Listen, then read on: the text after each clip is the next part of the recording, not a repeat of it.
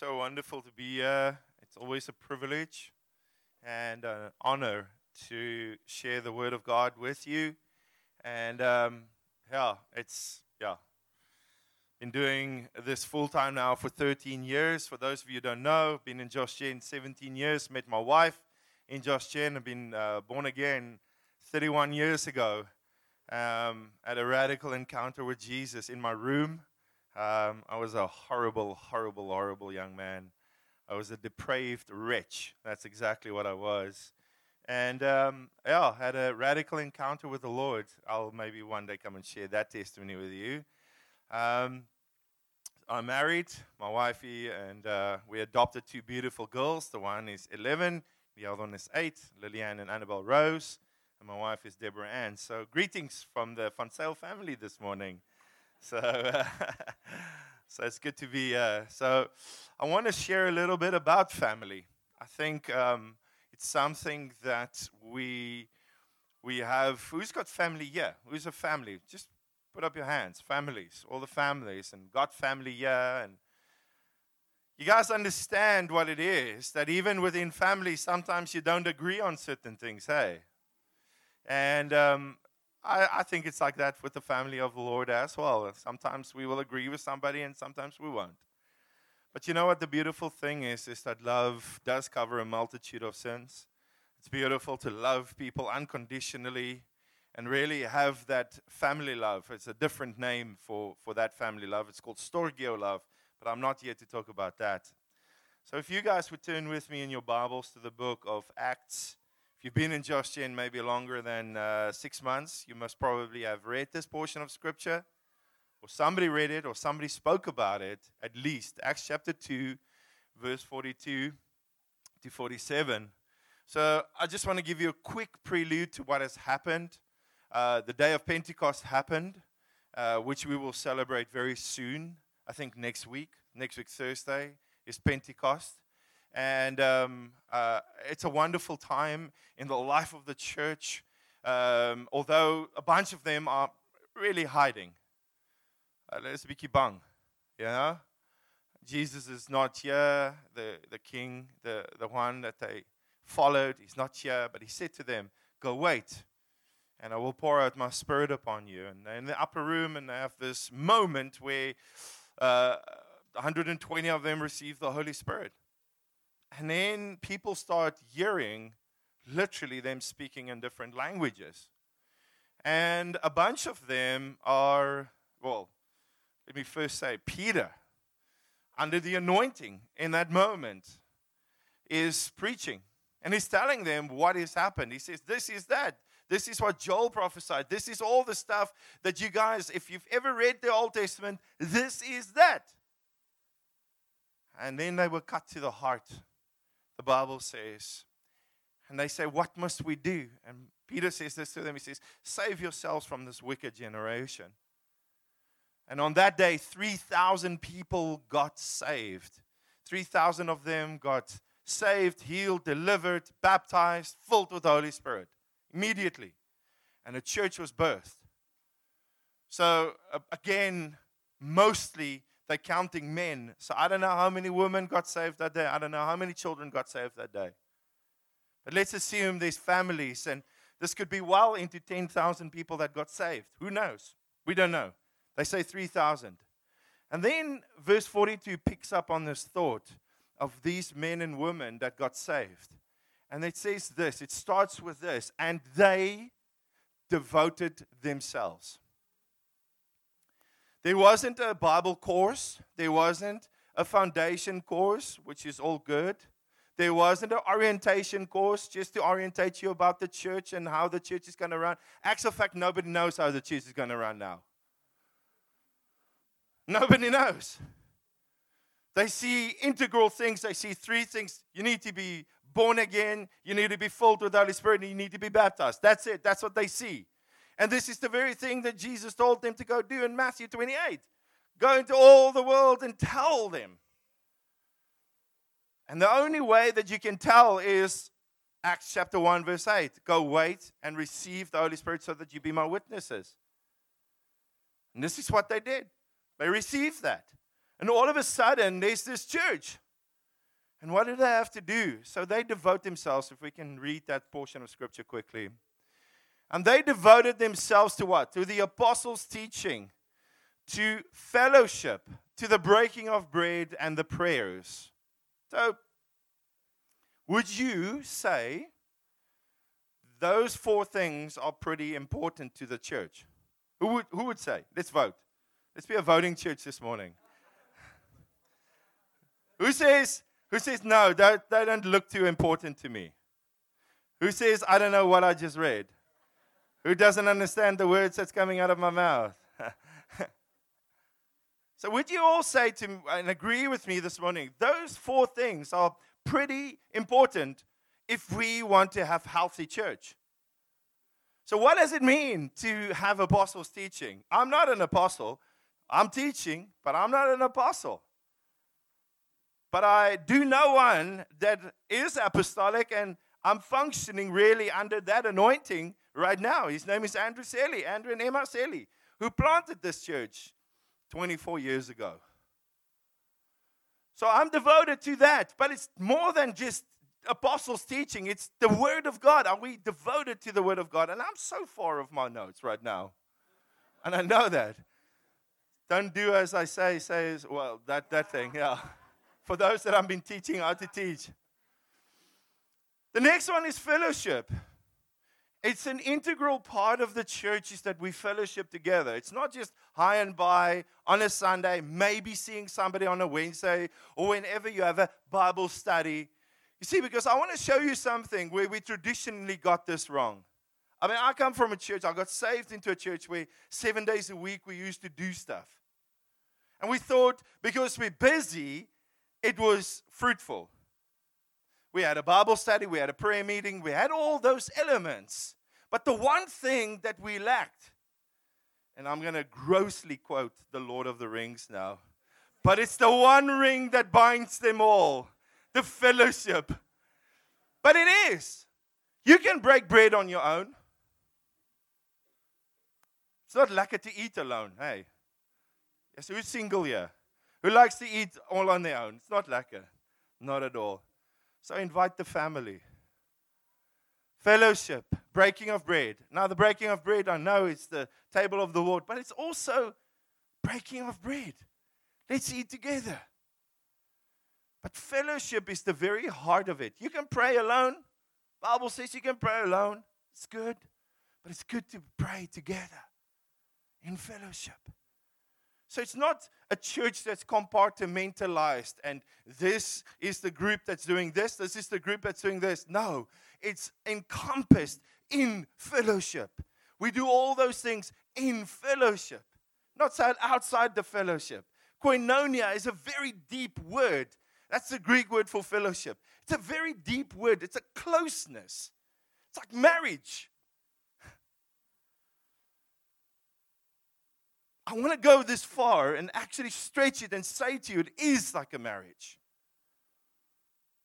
Ephesians tells us that I'm speaking about a mystery of husband and wife and the way that Christ loves the church and, and, and the wife submits. But he says, I'm talking about the mystery of the church. In other words, there's something of a depth. But we come to church and we belong or we abide in church. We date the church. And we check it out. Yes, the worship is okay. The coffee is not bad. The chairs could be better.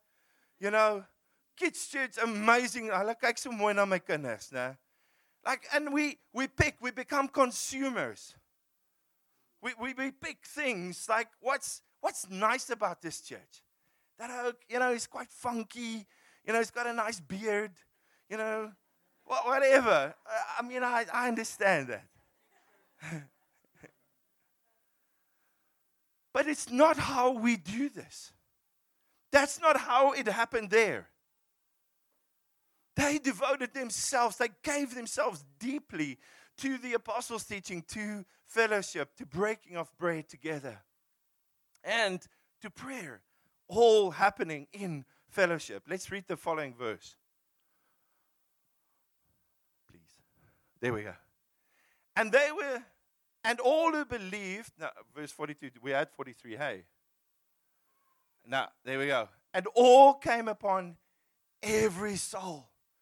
And many wonders and signs were being done through the apostles. But I believe that's not just the apostles today, it's us. Signs and wonders can happen through you. And they were all who believed were together and had all things in common. The Greek in that sentence reads quite funny. It reads like this And they were all together together. Would you say that's a bit omslachtig? Now it's kind of like weird. It's clumsy if you had to read it like that. But they were all together together. You can go to the mall. You know, I, I know people go pay their tithes at Truworths and everything there once a month. Like a or less like a home group. Like it's like I go to Woolworths and pay my tithes there. And I'm only I'm teasing guys. But you can go to a mall and you're together at the mall and you're all doing something at the mall. So you don't get upset. I'll talk to him afterwards. I love him.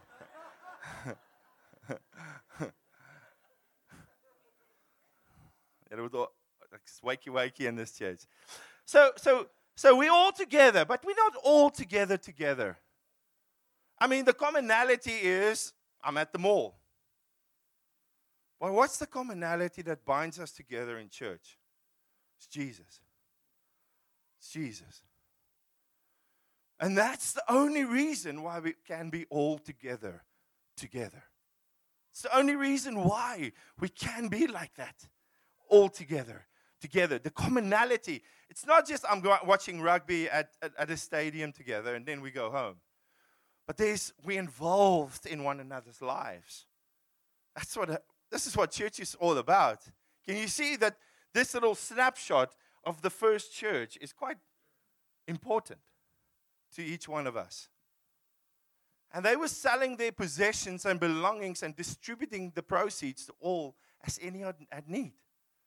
There was no needy people amongst them. When was the last time you sold something and brought it to the elders of this church, this congregation, and say, yeah. I want to feed people. I have food. I want to bring it. Please distribute it. Let's read on. Verse 40, 47. Where are we now?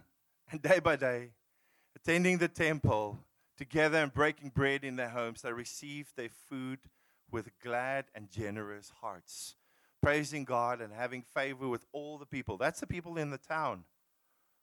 And the Lord added to their number day by day those who were being saved. Just leave that up there. So, in other words, what happens is, is that we're seeing a people that's right there. They're not just meeting within the church context like this. They didn't have a church. These are new converts. They're not Jews really anymore. They are converted Jews. They have accepted Jesus Christ as their Lord and Savior. But the Jewish temple was big enough for everybody. So there was space in Solomon's colonnade. There was more than enough space. So they said, Hey, bro, I'll meet you there on the first day of the week. I'll meet you there. The Jews understood something of meeting together. They used to, this is just interesting. They used to meet at the river. If you didn't know who all the Jews in the town, just go to the river. Why? At the rivers of Babylon where we sat down. It wasn't just a Boney M song. It's actually a psalm where we wept and remembered Zion. So Paul comes into a town, he goes to the river, he finds the Jews. Peter will come. That's where the Jews will be. Let's congregate together. Let's have fellowship. Let's have koinonia which is really a deep relationship that we have with one another. And they met in one another's homes. It wasn't just in the church.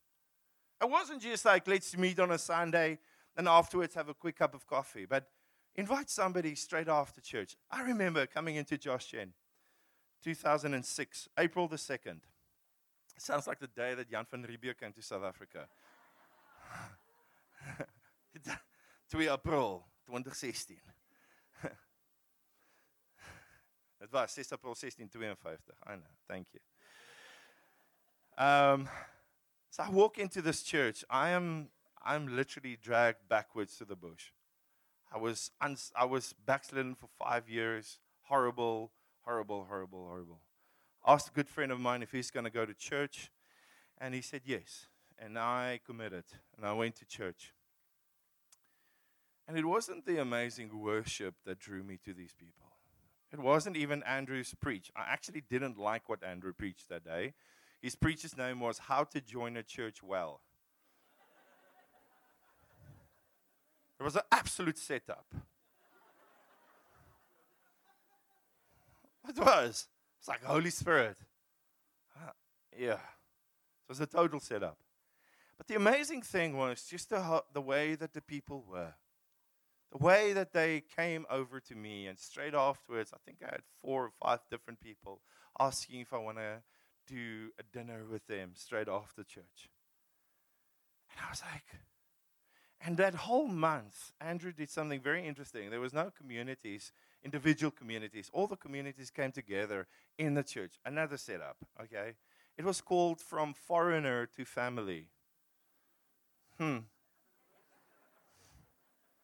Hmm. I think Andrew did that just for me, okay? Because I absolutely was a foreigner in the body of Christ. I was a Christian, backslidden, I might say, but I didn't belong. I had no home. I was dispersed like these Jews were really. They tried to meet at the rivers of Babylon. They met, they tried to meet, but they had no home. And God placed me, the lonely, into a family.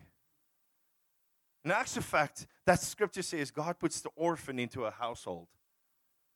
That's what He did. I was an orphan by my own choice. I ran away from the Lord. I ran away from church. Who's been, who's been hurt by their car before? Who slammed their finger in the door of their car? Quite a lot of you. I want to ask you what you said when that happened. But 1 John 1, verse 9 says, If you repent, he is faithful and just to forgive and cleanse you from all unrighteousness. So here's the deal about this. As a church, if a church has hurt you, and I'm sure that there's plenty of you sitting here today that has been in and out of church, has been hurt by church. Did you throw away? Why do we throw away the church? Did you throw away your car when it hurt you? No, you didn't. You just climbed in it and drove away. Very fast, I won't say. The church is God's vehicle. Why do we throw it away just because we get hurt? Why do we do that? And that's what I did. So I'm not preaching, I'm telling I'm preaching at myself. That's exactly what I did for five years. Coming into this context, I realized, and I heard this. I heard this message for the first time. And I was like, this is different. I have looked at, oh, oh, oh, and then, then, then, now I get cocky in the church. You, you know, like, yeah, you know, I, I know these guys, you know. So then they sit with me and then I start asking me questions. So I want to tell them my pedigree. I have seen so many salvations in my life. I've prayed for so many people and they all fell, fell over. I've seen demons come out, man. I've prophesied. I've done. And there was this wonderful, beautiful gentleman by the name of Russell Fraser sitting in front of me. And he just looked at me. And he goes, Oh, that's interesting. I'm like, Come on, bro. Like, I've had churches offer me money for this. Bro, like, they, they phoned me. I, I promise you, fair income. There was a church in Durban, DCC. They called me once, become a youth pastor there. I've had offers on the table. And this oak is not even interested in what I'm saying. And he says to me, But I want to get to know you. Like? What? I'm telling you who I am. Oh, I'm telling. He's like, no, that's not what I meant. If you have a gift, the Bible says your gift will make room for you and bring you before great men. That's okay. Don't try and tell everybody about your gift. Just come and be part of this, be part of family. And that's how I got stuck into Josh Gen because people loved me. Not for what I can bring to the table, not for my gifts, not for my callings, not for my anointings, nothing. Just for who I am. And that is family.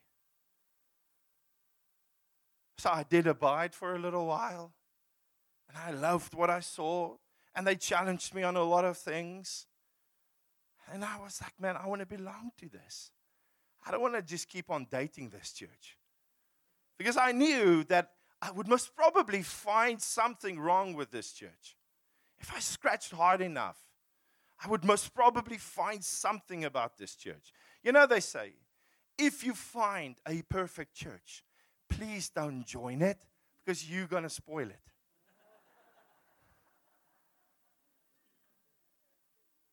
because I knew I wasn't perfect, but I'm looking for this perfect church. And all that Jesus wanted was a reflection of New Testament Christianity. That's all. Let's quickly look. Quick. Um, just at a few things about family and so what is a value? I wanna I wanna ask you this this morning about values because I think you need to see what the values are of this church to understand something of what we're going for. What are we building? What are we what are we what are we seeing? And if you see that, you will run with those people. This I can promise you this church is big enough for you and your gift. It is. It is it's more than enough. But you need to see the value. Now, let's let's quickly look at a value. I want to say this about a value is our lives are defined by how we think. Okay, you would say that. The way that you think, the Bible says, as a man thinks in his heart, so easy. Okay. And our thinking will shape our living. So the way that you continually think is the way that you're going to live. And our living is dictated by our values. So if I have certain values in my house, with my kids, with my wife, it will determine the way that we will live as a family. Now, every single one of us has a set of values, whether you like it or not. You're sitting here this morning, you have some sort of value system whether it was taught to you by your parents, by school, by army, by whatever, you've been, you've got a set of values. And that's the way that you will conduct your life. In other words, what we believe in our hearts and minds to be really important will ultimately display our values through our living. I'll say that again. What we believe in our hearts to be true and in our minds to be really will be really important will ultimately display our values through our living since values or the lack of values that we might have will determine how we live it is important that we first establish what a value is okay and then see what the word of god says about community living I've shown you a snapshot of community living there. So let's quickly look at what is the definition. This is just, was probably out of Webster's. And it says the definition of a value is this the regard that something is held to deserve the importance, worth, or usefulness of something.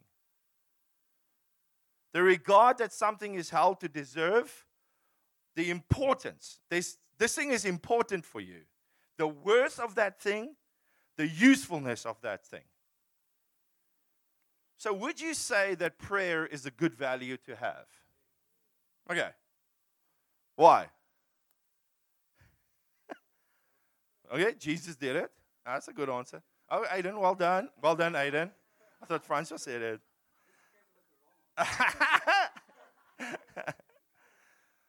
Why would you say? Why would you say prayer is a, is a value? Hey, say, say it. Getting to know God. It's communication. You're talking to Him. It's not this mode that I go into. I talk to Him. I have a conversation with my Heavenly Father. It's not even a position. You can kneel, you can stand up. I do it in the shower because nobody will bother me there. it's the best place. Stand in the shower and talk to my Heavenly Father. I mean, naked I came into the world and naked I will leave. He's seen me. He's intricately formed me in my mother's womb, so, so it's okay. what is a value for you? What are you looking for? What are the values? I mean, a value is I'm going to pick on Dion. Dion's wearing a pair of Nikes, okay? So there's a there's a there's a value to that. Maybe because Jim's roll, because it's cool shoes. I don't know what the value is that he's adding to those shoes. But he's prepared to pay a thousand rand or two thousand rand or whatever for a pair of Nikes. Why? Because there's a value to it for him. Now, I'm not here to judge him about the value of his shoes because it's a value to him. You need to determine what the values are for you as well. What are you looking for? Is this thing valuable? And I can tell you there's 14 things that Josh Gen actually holds dear to. And it's not just Gen's values, it's not the elders' values. I'm not here to tell you what the elders hold value to. I'm here to tell you what Jesus holds value to. I'm telling you, this is the church that Jesus is looking for. This is not something I'm clever enough to dream up. Not at all. Jesus says this is the way. This is how he starts the church when he pours out the Holy Spirit. Then that must be valuable to him. And what's valuable to him, because prayer was valuable to Jesus. Often he would he would just run off and go and find a little quiet spot and pray and talk to his father. That was a value. If I have values in my home, my kids will hold dear to it. The values that I hold dear to.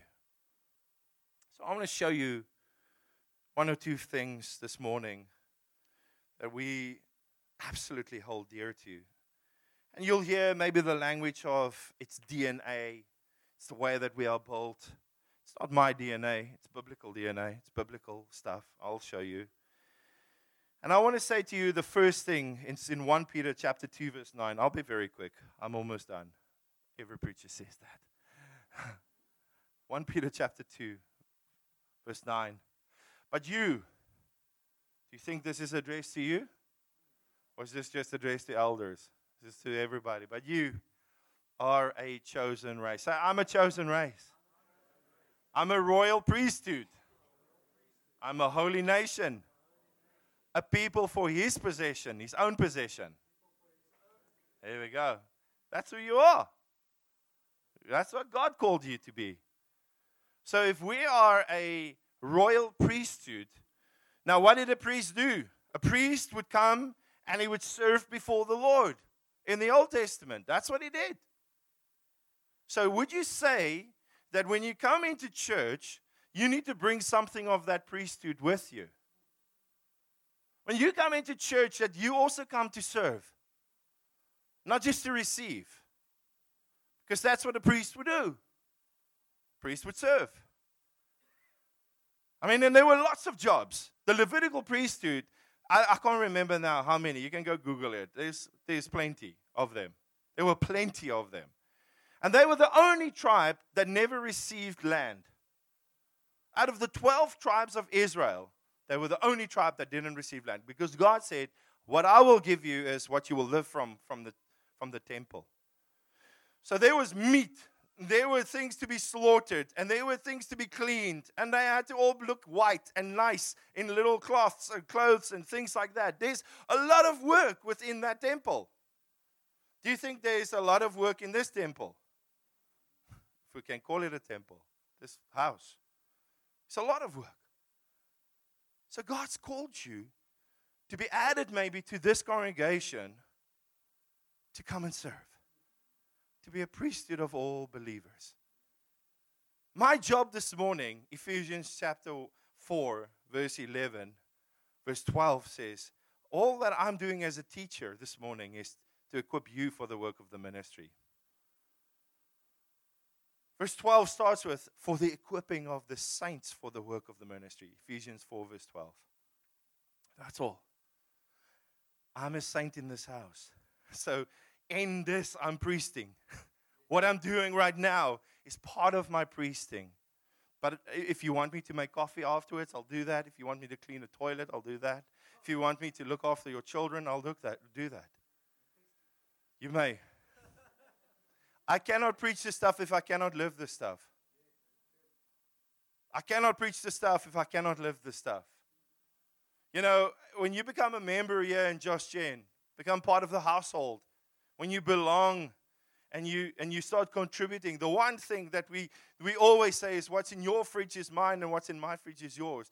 I cannot preach that. And it sounds like a fantastic little little saying, like a little mantra that Josh Gen's got. But brother, if you need it, come to my house. I can tell you right now there's a bit of chicken in there and maybe a gammon ham. So who wants the gammon ham? You see. This is what I'm saying, guys. I'm not, I'm not preaching something foreign here. This is something that we live. I realize that there's actually a church on this planet that's not just teaching about this stuff, they actually want to do it. It's called Josh Gen. They're a bunch of weirdos. They want to take me out. Like four different people want to buy me burgers. I'm like, yo, I'm living my best life now.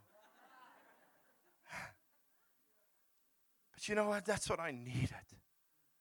I needed that because I was a foreigner that was pulled into family. Priesthood of all believers. Look at this, what scripture says 1 Corinthians 14. Verse 26. Look at this quickly. What then, brothers? When you come together, each one has a hymn. Who sang a hymn here before? Anybody sing a hymn? Because we're biblical. That's one of our values, is to be a biblical church. We said a hymn before. So maybe next week. Have a hymn, a lesson, a revelation, a tongue, or an interpretation. Let all things be done for building up. If any speak in a tongue, let it there be two or more, or at most three, and each in turn, and let someone interpret. But if there is not one to interpret, let each of them come silent in church and speak to himself and to God. Let two or three prophets speak and let the others weigh what he said. You guys saw that this morning. It's not disruption. This is just elders talking. They talk a bit loud, but they need to talk about it. If revelation is made to another sitting there, let the first be silent, for you can all prophesy one by one, so that all may learn and all be encouraged. And the spirit of prophets are subject to prophets, for God is not a God of confusion, but of peace, as it's all in the churches of the saints. So, this is what church should look like when we come together. Priesthood of all believers. God says something interesting in Psalm 133. He says that how good and how pleasant it is for the brothers to dwell in unity. When we come together, there's something of a unity. There's something and it's good and it's pleasant. It's good to be in the house of the Lord. I remember as a young Christian, that was the greeting from the pastor Welcome to the house of the Lord. And it is the house of the Lord. Because we come together and we there to meet with him. I meet with him individually, but as we come together, all together, together, we meet with him. And then he says there's a he commands. That's a command. He says that he commands a blessing, life forevermore. Okay. The next thing that we hold dear to is we must be a giving people. And I'm not just talking about giving your tithes. I want to ask you this morning, I want to ask you, how many of you have given 10% of your time to Josh Gen? talk about it. Time, talents, and treasures. We talk about it. But it's usually just treasures that we give. Who can paint? Maybe bring your talent to paint. Give a 10% of your talent to paint? Who can worship? Bring your 10% to the church to worship, to play guitar. Maybe teach these young ones to play drums or do something. I was talking to Andrew this morning. He says he used to teach, you know, big grown men in Wits University, and now he's teaching children. He's giving 10% of his time. He says, I'm retired, but I'm more busy than ever, ever before. That's giving 10%. And maybe somebody will pay him for that. A worker is worthy his wages. The beauty is he's giving it back. You need to think like that. That's the church. Elders, am I out of line? Are you silent? the last one, yeah, the last one I want to look at is apart from being a giving people, there must be no generation gaps between us. There's not just the young and the old, and then somewhere the in betweens. Every person belongs. Every person is important as each part does its bit. I always say to the young ones, I say to them, you don't have a junior Holy Spirit. You can bring a psalm and a hymn and a lesson. Sometimes I learn more from young children from, than from older men. My own children, I ask them to speak into my life. I haven't done it lately, but the last time was scary when I asked my daughter. So, talk to me.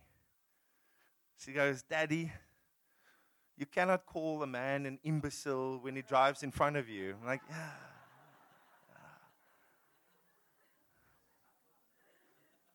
Jesus loves taxi drivers too.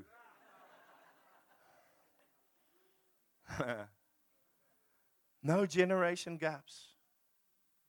You know what? The young men, we will dream dreams, and the older men will see visions. And I want to say, I need the older men in my life. I need the gray hairs in my life. You are seasoned for a reason. You've learned a lot about life, and I want to learn. I want to sit with older men and learn from them. But I also want to learn from them. And it's great to have children church up there. It's great because we're teaching them the ways of God, and it's great, but we can't be so compartmentalized. So when we get together on a Wednesday, it can't just be the youth, you guys, you, you guys, you sit in that room, watch a movie, you know, preferably Joseph on Netflix. Um, Noah, dodgy, maybe if you're 13 and more, you know. No, no, no, no. The kids must be in. They must be in our community. They must be part of us. This whole thing of children must be seen and not heard. That's nonsense, man. It's an old way of thinking. They're part of us. And so the old people as well. And when I say old, you're not old. Old is just a number. Some of you are younger than me in here. There's so much more I look at Caleb in the Old Testament. He says, at 80, he goes, Give me another hill country. Another one. Uncle Ivan and, and Josh Gen. How old was he? 83. When he said, I think I have two more church plants in me. Come on. Auntie Peggy was like 90 going to Isle of Man stage diving. Slowly stage diving, but she did. you know what? I look at these men and women around me and I go, Lord, this is the church. This is the church that you're dreaming of. And unless we build the same house as Jesus, we're all just laboring in vain, the Bible says. Unless the Lord builds his house, we're all laboring in vain. So, what does Jesus want?